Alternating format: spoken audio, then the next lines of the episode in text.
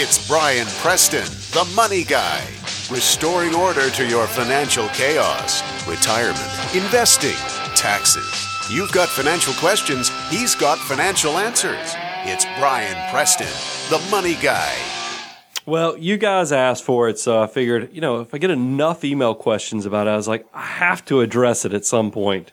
Um, I think everybody knows that I'm a big Consumer Reports fan. I mean, it- Maybe even a Consumer Reports junkie, I would say. yeah, I mean, I, I I love some Consumer Reports. Matter of fact, you know, vacuum cleaners, cars, you know, insurance, cell phone carriers, gadgets. I'm going to see what Consumer Reports has to say about it. So it, it makes complete sense that our listeners here on the Money Guy Show, that's money-guy.com, they um, wrote me and said, Brian, did you see the Consumer Reports article that came out in the October 2013, page 14? It's the, the title of it is Truce. That's Truce. Financial pros won't tell. So those truths that you know, as it starts it off, and I'll read it because it's, it's a pretty small piece, but it's it's got a lot in a short period of time. And I think some of the listeners asked me because they know some of it probably conflicts even with how we run the practice. And, but that, that doesn't scare me. I'd rather I think that's the biggest thing. You you know, with if you feel confident in what you do, uh, just talk about things, and usually you can uh, figure it all out. One of the things I thought was interesting, though, I don't know who wrote this. Obviously, part of the editorial staff or or editor staff, whatever you know that they have set up at Consumer Reports because there's no name listed, so it's probably a collaboration. But they kind of um, had some teeth with this. I mean, and I'm not just talking about what they said about the fee only side. When they talked about insurance agents and other things, they were very opinionated, which I kind of agreed with some of it, and then some of it kind of hurt. But I think that probably means that, that they wrote what they truly felt. They didn't Right. try to dance around anything, which was pretty refreshing. So I'm going to talk about that. Also, one of our, our favorite listeners sent me over an article that was really cool. You know, Alfred Morris plays for Washington. Uh, great running back.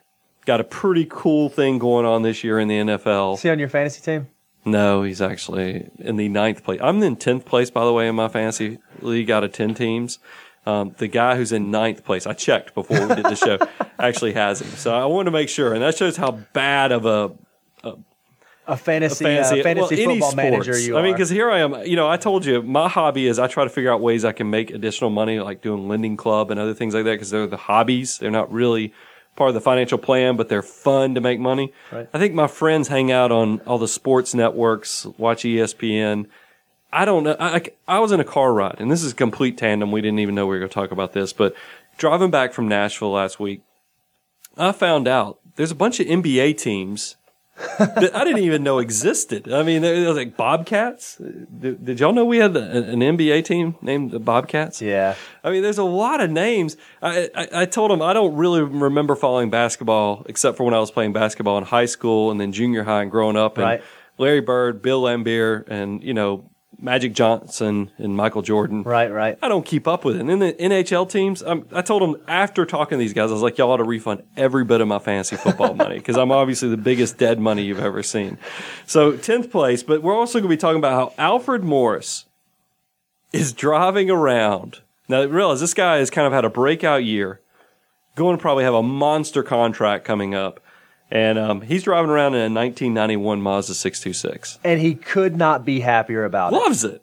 So, Alfred, you need to be listening to the Money Guy show. Anybody know? Anybody you know is close with Alfred? You know he's from Florida, so we're in the southeast. Come on, give us a shout out. So um, that was pretty cool. And this it was actually sent to us by one of our podcast listeners, so thank you so much. We appreciate this. So- So, such a good article, we wanted to share it. We're going to cover that. I also want to give a shout out to Dr. Thomas Stanley. You know, he had a chance to to listen to the podcast that we did, the the Money Guy mashup. Said he liked um, how we put it out, so thought that was kind of cool. You know, one of my heroes actually writes us back and says, "Hey, yeah, listen to the show." That, that was really a you know kind of a cool thing for me.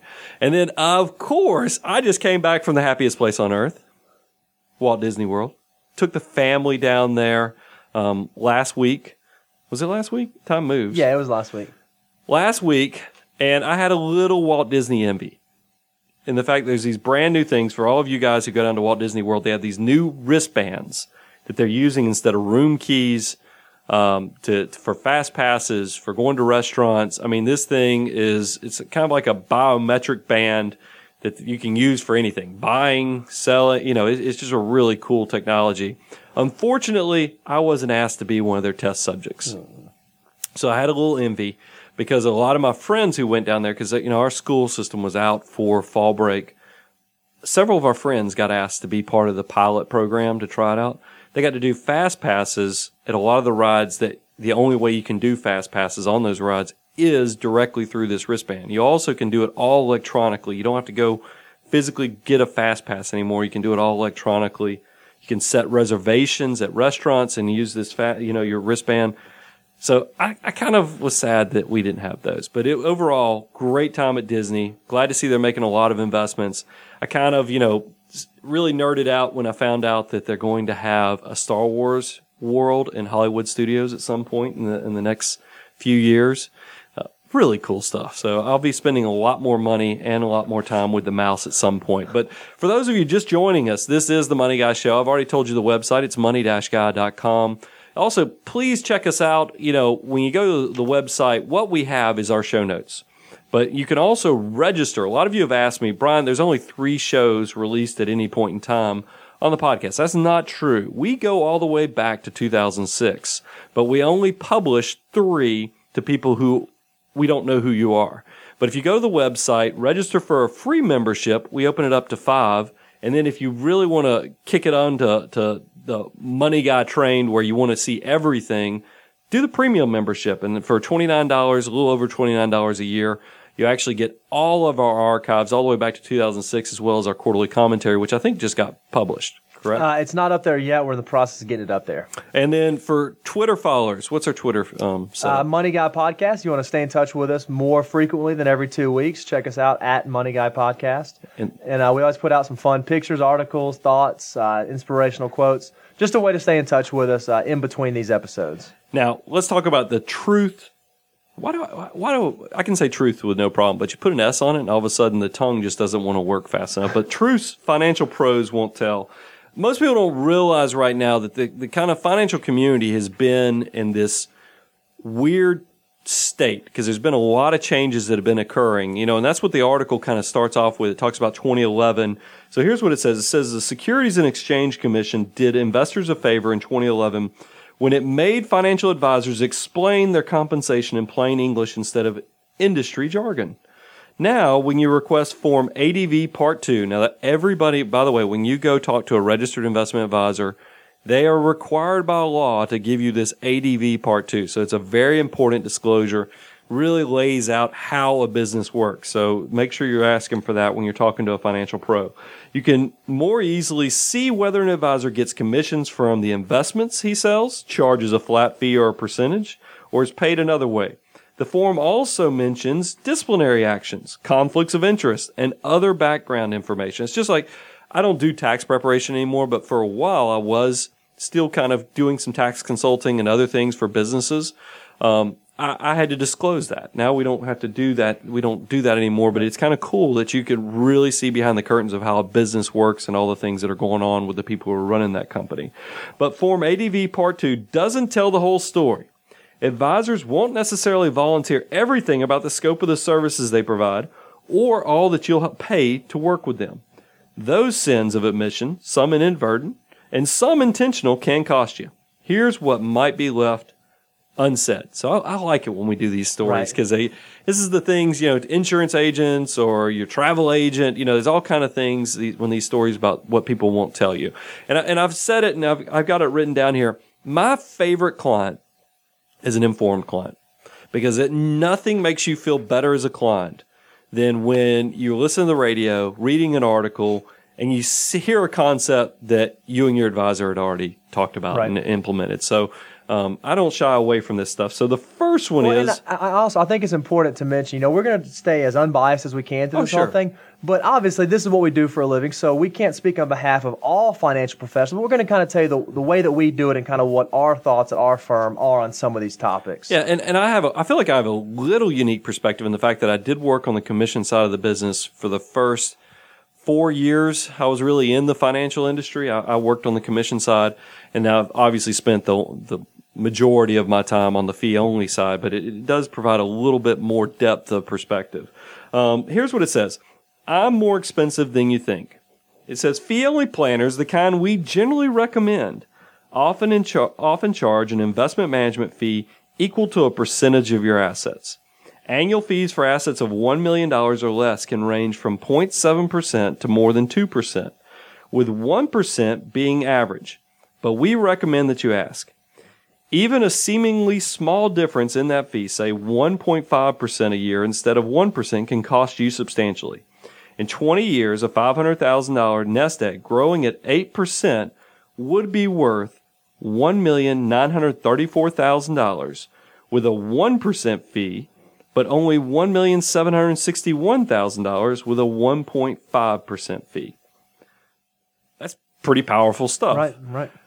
One thing I would caution you, and, and, this is what we have to tell people, this is why when we do retirement analysis, we do it multiple ways. And one of the easiest ways when we're doing spot checks, if you call us up and ask us some questions, sometimes we give people who don't even qualify, we'll give them a spot check on where they are with their retirement savings. And we do, we use a, we use static rate of return. And that's exactly what Consumer Reports just did, where you just assume a, a, a, static standard rate of return like 8%. You say, what if the portfolio makes 8% each year, every year? The thing is, we know that's not how the real world works.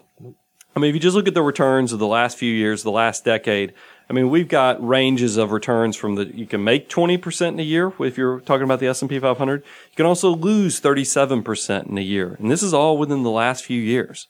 So to say we can make 8% per year is just not how the real world works.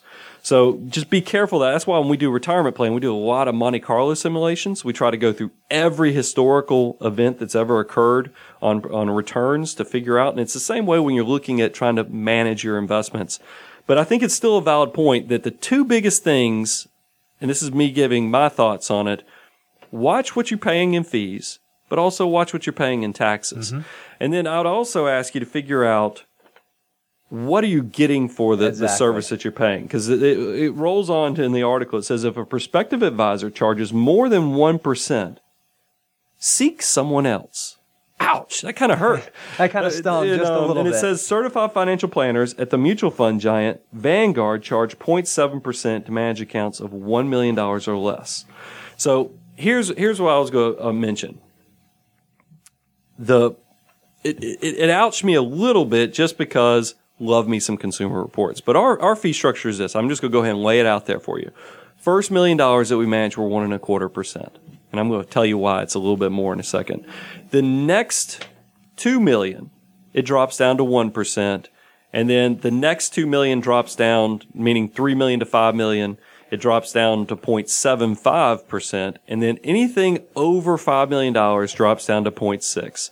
It's no different than, you know, obviously the more money you have, it's like going to Sam's, you're buying in bulk so you get a better price. Right.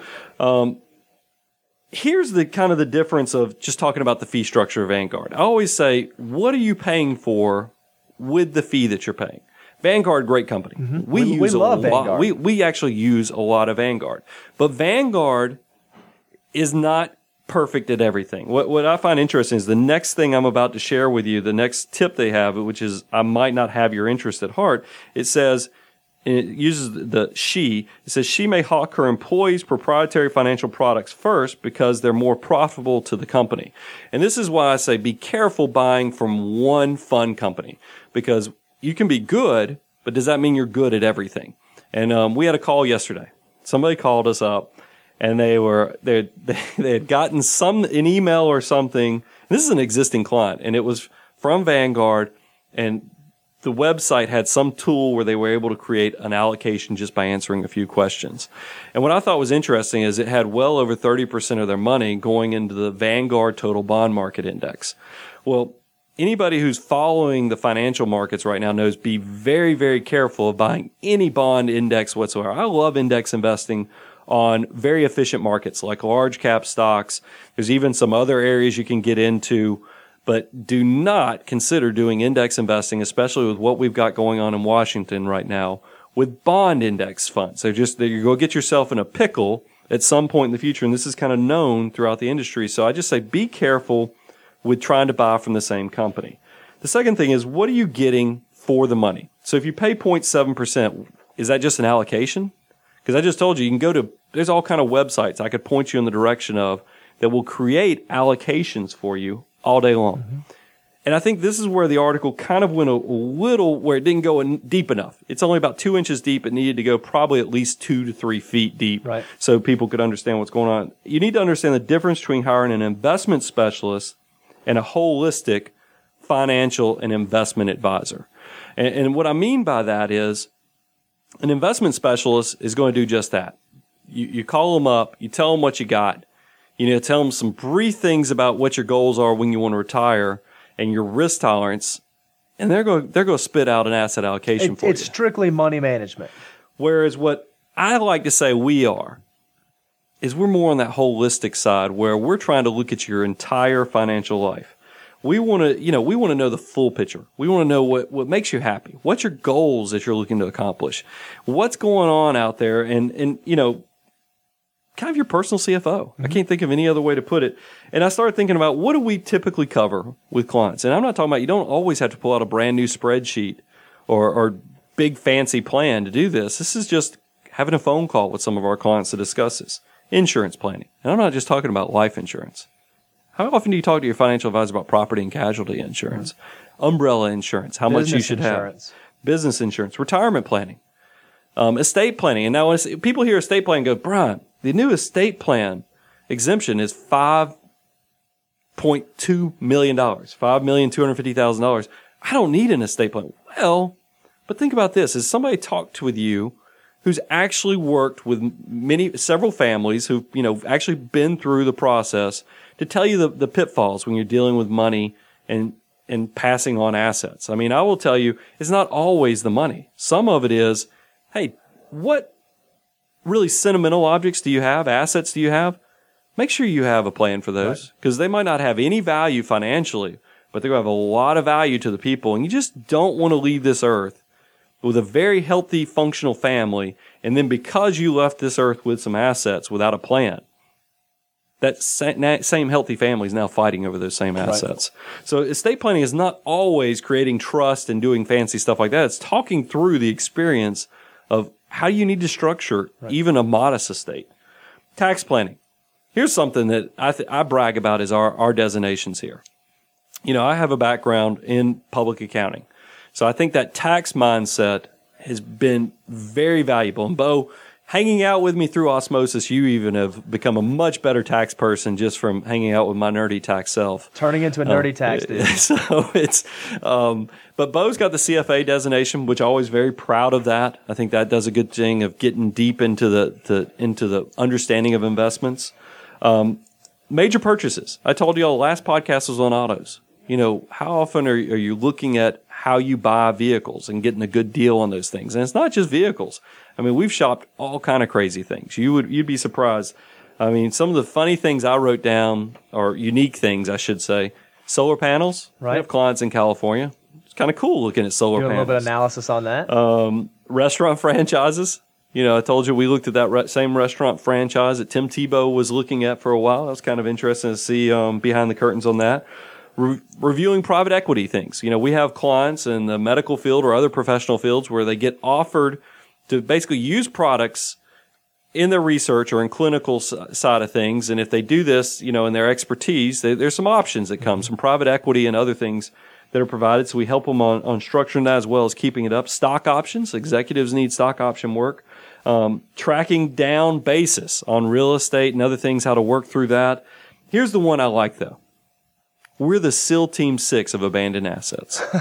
you would you would not believe how many of our clients come over here and they have assets either directly held like stock, individual stocks, retirement plans, you know, where they, they try to go get these assets, 529 plans, where they've tried to go pull these assets, consolidate them to make their financial life easier, but they just can't get it because they hit some roadblock, they don't speak the language, and the things get hung up.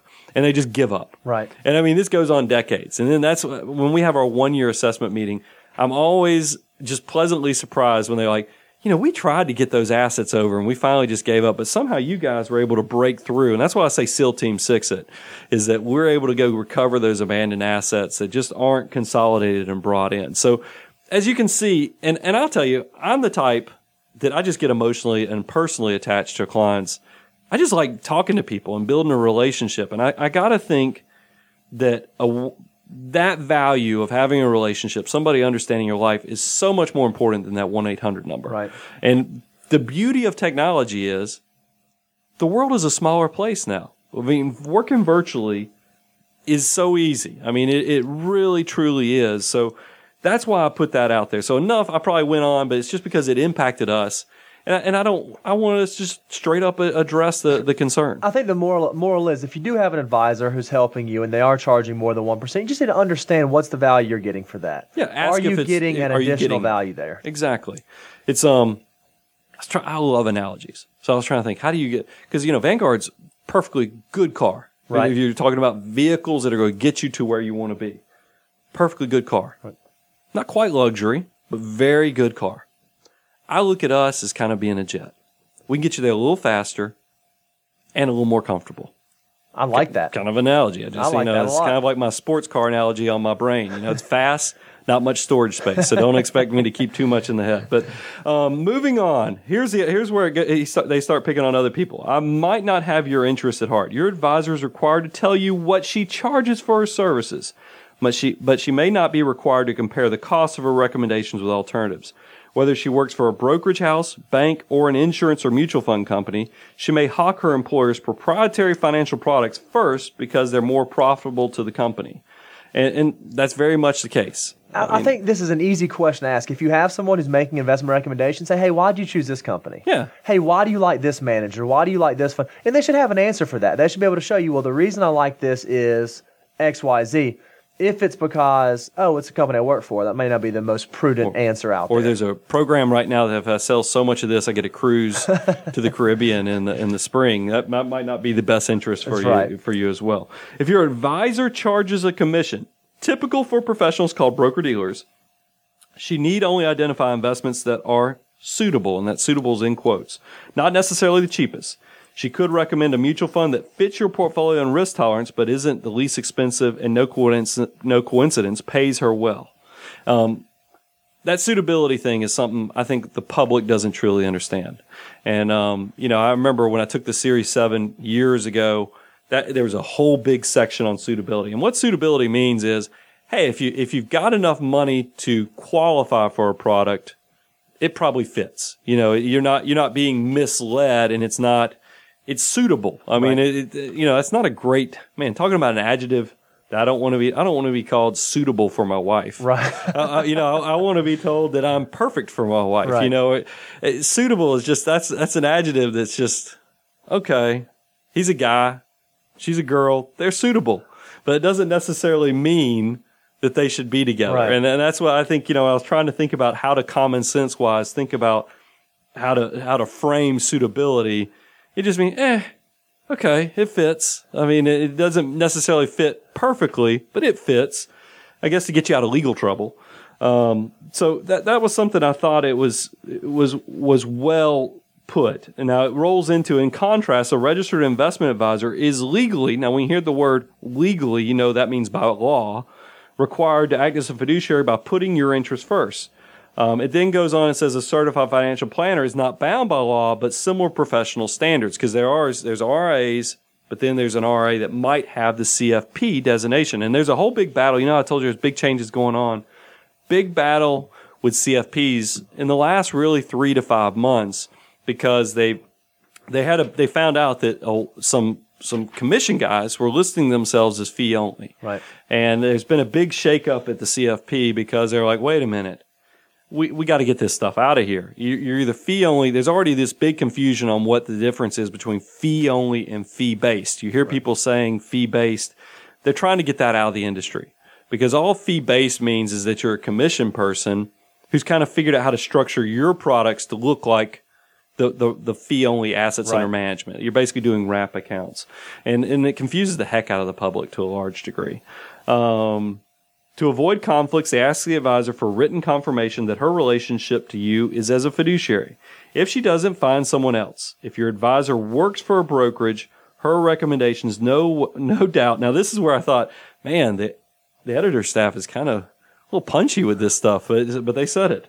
It says if your advisor works for a brokerage, her recommendations no doubt will include at least some, if not all, mutual funds sold only by her company. Ask about comparable funds and their costs. That's called proprietary products.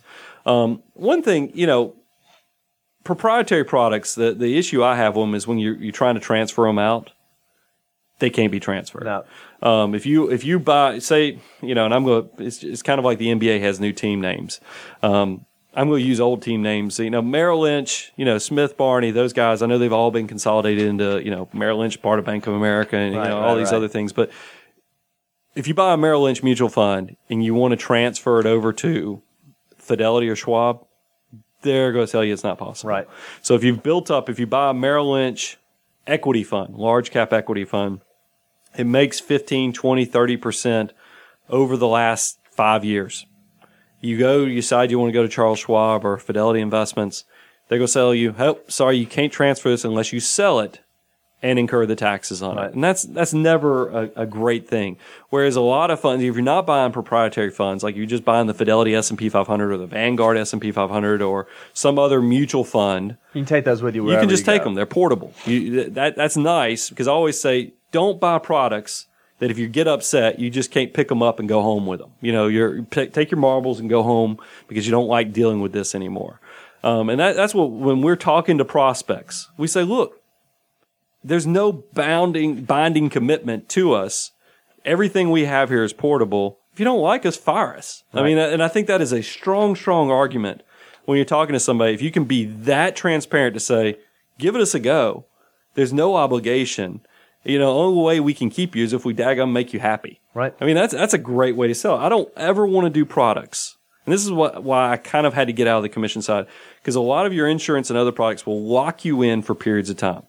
And and you know, they'll give you some bonuses to try to entice you, but that just goes against my philosophy of why should I be bound to you because I signed a contract on time? Why don't I be bound to you because of your great customer service right. or because of the experience? And that that you should be able to vote with your, your money, you know, vote with your feet by leaving if you so need to.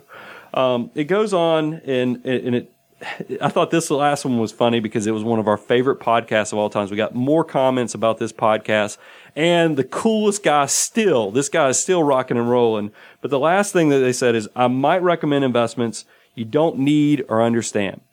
My most popular, one of our most popular podcasts was this song, this podcast called Bringing Simple Back and it was a complete takeoff of bringing sexy back by justin timberlake. And, you know and justin timberlake we've talked about him around here. We're also jealous of this guy. You're not supposed to you know god has quality control. I truly believe god has quality control where he doesn't let you when when you know god is creating souls and putting everything together you know he'll say okay this guy's smart. This guy i'm to make him athletic. You know this guy really good looking. You know and every now and then he'll let two of the three but he doesn't let you have all three. he doesn't. You're just not supposed to get all three.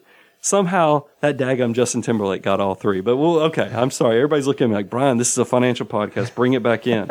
okay. Variable, here's what it is. I might recommend investments you don't need or understand. Variable annuities, for instance, promise retirement income in exchange for a lump sum or periodic premium payments. Their fees can trim more than 8% off returns and end up losing you money. So that obviously Consumer Reports not a big fan of the variable annuities. Exchange traded notes, ETNs is what they're also known as, are arcane investments that are backed not by actual assets but by a promise from the issuer to pay an amount based on a benchmark. Issuers can arbitrarily delist their ETNs. It's also not easy to redeem shares in an ETN. Even the purchase of tax-free, and it rolls on to a new product, says the purchase of tax-free products such as municipal bonds might not make sense if your tax rate is fairly low. Um, it says, and here's what I liked because I love curious clients. It said, ask about potential negative outcomes from any investment. Have the advisor back up his pitch with data and take your time deciding or get a second opinion. At the Garrett Planning Network, for instance, you can find advisors who will review your investment plans of other advisors for a few hundred dollars. And Garrett Planning Network is fee only people that work strictly by the hour. They don't do the assets under management. Um, not we've we've recommend people who don't qualify for us. We've sent them down Right. to Garrett Planning Yep. Network. You know, it's it's one of those things where um, base it off the relationship. I was talking to somebody who's having some medical issues, and they were talking about the doctor and second opinions, and I said, get you some, go get a second opinion, but then also find somebody who just fits right. If you're dealing with very heavy, you know, life decisions, and I think medical, financial, these are all very life. You got to have a, you got to have that fit where you don't mind asking questions, that the relationship just kind of rolls. So hopefully, uh, uh, that helps you out on trying to figure out those little, those those little hidden segments of things that your financial pros not telling you. If you have questions, write them in the comments section at money-guy.com. Write us. You can write me at Brian B R I A N at money-guy.com, and then Bo at Bo at money-guy.com. Now the last segment. That was bo right, right, Bo? That's it's bo. That's right. Body odor. Um, okay, last, Redskin star Alfred Morris. This is just this made me happy. I'm just I'm not gonna lie. Yeah, I read I was take us long to go smiling the entire time I read this article. And, and when Michael sent this article to us, he probably didn't realize how close this hit to home because my very first car, besides the Ragalier, I had my first car ever was when I was 16. I got a 1984 Chevy Cavalier that was affectionately known as the Ragalier. that was the car you got with all the as soon as you got it, all the ladies just I came thought they would, you. but no lady showed up. But then after I graduated, well, speaking of the Ragalier, my wife on our very first date, she, you know, we were set up, you know, after we'd met out, uh, going to pick her up. She'd asked the friend that knew me, what color is his car so I know when he shows up what the color, what car to look for. Ashley described it as it's rust. It's, it's rust colored. It was actually black, but because of all the rust and fading, I guess it did look rusty. But the first car after I graduated college, I graduated from the University of Georgia, big, bushy eyed, and I was so excited to hit the world, with, you know, running. And I, I took my offer letter um, to the bank to get financing on, you know, and I was just ready to attack the world. The first car I ever bought, and I bought it for ten thousand dollars, three hundred. I still remember I no- negotiated it down from fourteen to ten thousand three hundred. It was a 1994 Mazda 626. oh yeah, love that car. That's almost a so. I kind of, I kind of understand how Alfred feels here because why the C- 626 rocked for me was because it was manual shift. So I felt like I was, you know, Speed a speed racer. racer, just like he said, which kind of cracked me up. And then the Mazda had a feature I have never seen on any other car, and I thought it was the coolest thing: oscillating vents. You hit a button on your air conditioning, on in the center vents went back and forth just like a fan did. I never up knew that. coolest thing ever. Now, my wife or girlfriend at the time hated it because, you know, I, I'm liking that it's blowing air back and forth, but she hates that it's messing up her hair every time it sweeps past her. But I thought it was a really cool innovation. Um, obviously, it's not super popular since you see it in no cars. no cars anymore. do that anymore. But um, watch, I'm going to read a little bit of this because I thought it was really cool. It said Washington Redskins breakout running back Alfred Morris is the kind of guy who could probably drive whatever he wants, but his ride of choice is still what he calls affectionately the Bentley. A 1991 Mazda 626 he bought from his pastor while he was in college. Now, four months and 275 man hours later, the Bentley is back and better than ever, and Morris couldn't be happier. Now, when I read this, and they don't tell you this, so I'm going to go ahead and fast forward and ruin this for you because I think it's cool he really was driving this because he was driving this car. This all went down because a group of the local Mazda dealers found out. And, and if you don't know, I've worked with professional athletes in the past. Professional local dealerships will typically approach kind of athletes that are starting to get some name recognition, that are franchise type players that people are going to recognize in the community. They will approach these players and typically offer them a lease on a car to just drive around because they know people in the community are going to see this person in this car. They want to emulate that. And they want, and they will, it'll sell more cars. So it's not uncommon. And I, I've had a little background dealing with professional athletes and the fact that you'll see local dealerships work with athletes and basically give them a car just because they want people to see them in that car. And it, the reason I know this is because it's a pain in the butt for the financial advisor is because typically the athletes don't call their financial advisor to make sure we have property and casualty insurance and everything else. So that's a whole nother story. But it, it just kind of got me when I was reading this. I was like, so they approached him. They obviously the, some of the local dealerships, and I'm sure they weren't approaching him for a Mazda. A, a lot of dealerships are owned by conglomerates right. now, or a family will have you know Mercedes, BMW, as well as a Mazda dealership, all in the same ownership. But they found out this guy was driving a 1991 Mazda 626. They approached him when they found out that he loved this car, and they said, "Let's let us rehab it for you. Let us completely break this thing down and redo it for you." And he was like, "Sure." So you know that's kind of if you read into the back of the article, he breaks he he took advantage of them doing that, and and I was surprised when I was reading this article how many negative comments from the readers down below who were saying that you know 275 hours should have been used to feed the poor and all this i was like i liked it it's a marketing thing guys. I mean they did this to sell more cars and but it's also a feel good story because here's a guy who's making a fortune but he's humble enough to understand i don't need a true bentley. I'll take a Mazda. Here's here's the cool thing I thought about it is you know he paid he bought it from his pastor uh, in, in when he was younger for two dollars. Yep. Um, and so what they did is they completely restored the outside of the car, essentially gutted the outside, everything, completely restored the outside, and they did the same thing on the inside, they sort of modernized the inside a little bit, yeah. which was pretty stinking yeah. cool. They put actual, uh, I think, rolled leather seats in there with nice stitching in it. They also put a big seven screen touchscreen Bluetooth enabled sound system in there. So I mean, that's and that's that's got to be a, a, good feeling to have the car you love, but now bring it up to the technology with GPS and the Bluetooth right. of what everybody likes. And it's it, just really cool. I, I, did think the text I have to give for all my, my gearheads out there. He's not he's not catching anybody at a red light with this thing. Because listen to this. It said the restoration of Morris's car is the stuff old car owners dream about when they go to sleep at night. Mazda technicians removed the powertrain, rebuilt the 2.2 liter 110 horsepower four cylinder engine. Oh, Isn't oh, that, that's that, that's a man's man's right there. Installed new hoses, gaskets, and rubber items. Put in a new air conditioner because the old one didn't work. So here we have an NFL running back from Florida. It's not cold in Florida, by the way. Who's still driving around in a Mazda 626 without air conditioner? That's great. I want to meet this guy. Added new brakes, front and rear, put on a new exhaust system, and even replaced the battery and alternator.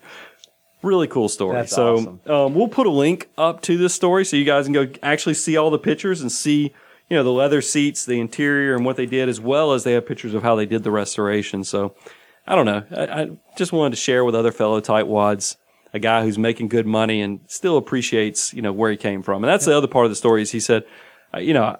I just remember where I came from, and this car makes me happy because it reminds me of the journey. He talks about hopefully when he has kids, he's going to be able to pass his car down to his kids and, and, keep it in the family so that they can see the same journey that he's been on and where you, you have to start. Um, so, guys, thanks for joining us. Kind of an eclectic show today. We went into dealing with financial advisors. We also dealt with, you know, Mazda 626s, um, my jealousy of Justin Timberlake. I mean, you just never know what you're going to get on the Money Guy show. Go check us out at money-guy.com. You can check us out on Twitter. We're on Facebook. We're trying to keep you as connected as possible. Thanks for all of you guys who write us and, you know, just give us the feedback on how we've impacted your life. I dealt with a family just this week, estate planning wise. They heard two or three comments that we said on a past show on estate planning. It changed the way they were doing some things. That stuff really gets me excited. If I can give you anything that helps you make better financial decisions, we're doing our job right here at the Money Guy Show. So check us out, money-guy.com. I'll talk to you in two weeks. I'm your host, Brian Preston. The Money Guy podcast is hosted by Brian Preston, and Brian Preston is a partner with Preston and Cleveland Wealth Management. Preston and Cleveland Wealth Management is a registered investment advisory firm regulated by the Securities and Exchange Commission in accordance and compliance with securities laws and regulations. Preston and Cleveland Wealth Management does not render or offer to render personalized investment or tax advice through the Money Guy podcast. The information provided is for informational purposes only and does not constitute financial, tax, investment, or legal advice.